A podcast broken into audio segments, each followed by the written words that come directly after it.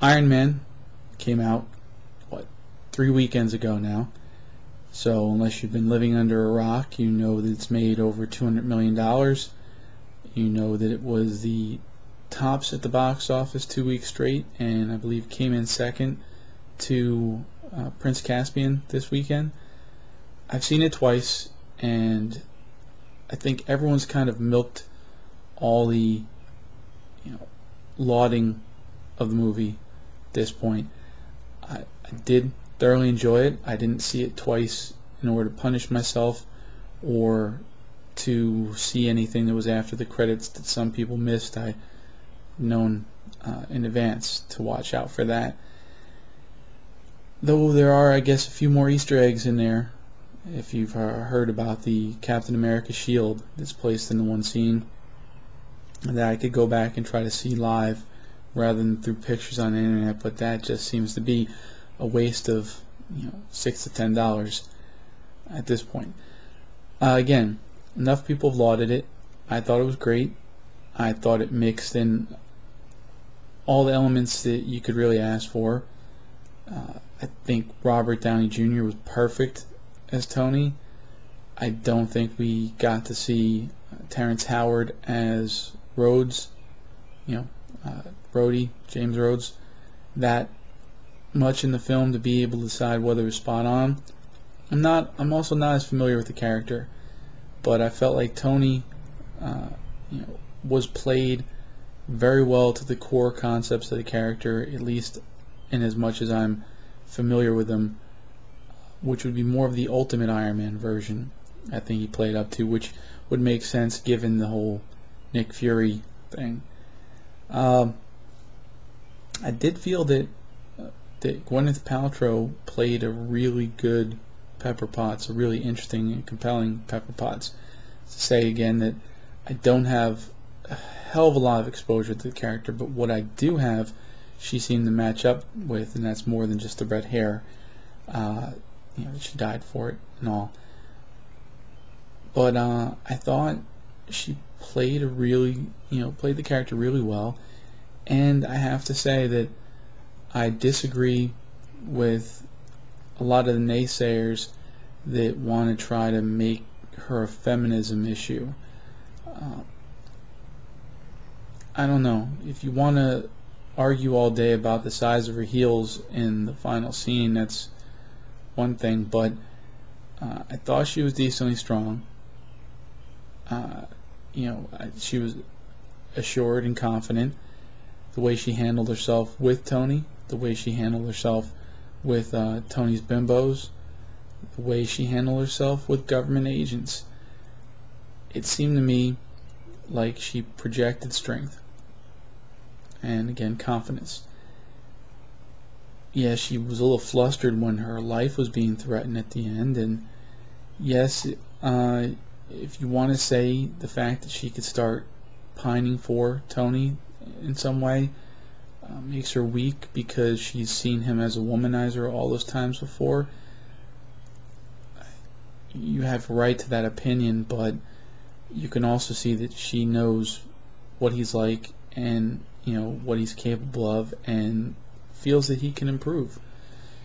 He's obviously shown some sort of affection towards her without crossing that line where there seemed to be some sort of mutual interest between the two of them. It seemed like they've done that dance uh, several times before we got to see them on camera. That would indicate a healthy amount of respect between the two of them uh, that he respects her much more than he's respected any of the women he's bedded down before, and would give an indication that things could likely be different between the two of them.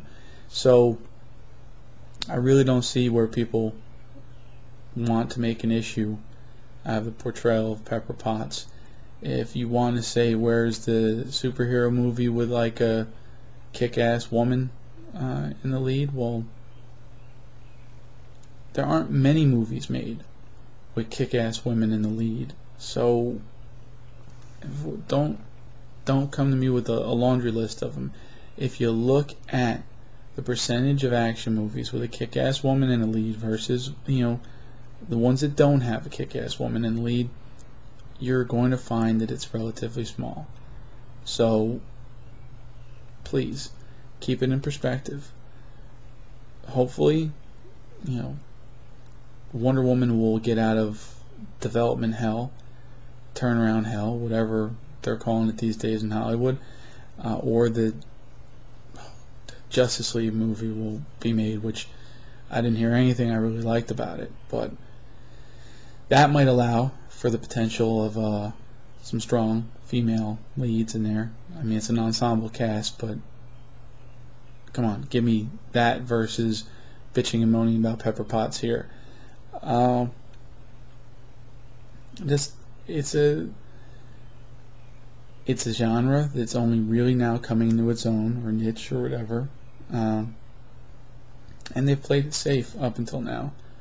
They go with the tried and true, and, and I think you'll admit that there are a hell of a lot more uh, superheroes than superheroines in comic books, so there's, you know, much more property to pull from. There's not that many iconic uh, superheroines that you know have the chance to get developed right now, and that that opens up a whole new can of worms. But I feel it's unfair to try to criticize Iron Man because women aren't getting enough time as heroes elsewhere. You know, it's not fair to the movie just because people are lauding it. I think people want to throw the ills of comic books and comic book movies onto Iron Man to to just hate on the the successful movie, hate on the front runner. Um, maybe we'll see the same with Incredible Hulk or Batman. Uh, sorry, The Dark Knight this summer. I don't know. It just seems uh, much ado about nothing. Anyway, uh, don't get me wrong for my uh, my more editorializing here rather than uh, just giving a review. But the movie had stunning special effects. Really, if you didn't know how much of it was CGI, I think there's a lot that would be hard to pick out. Uh, you believe there's a man walking around in a suit of iron, which I guess isn't as impressive as believing a man can fly, but you sure believe that man in that suit of iron could fly. Yeah, uh, really good movie. If you haven't seen it yet, you're probably borderline retarded, uh, or you avoid movies that are popular just because you don't want to be following the crowd. So, uh, go see it.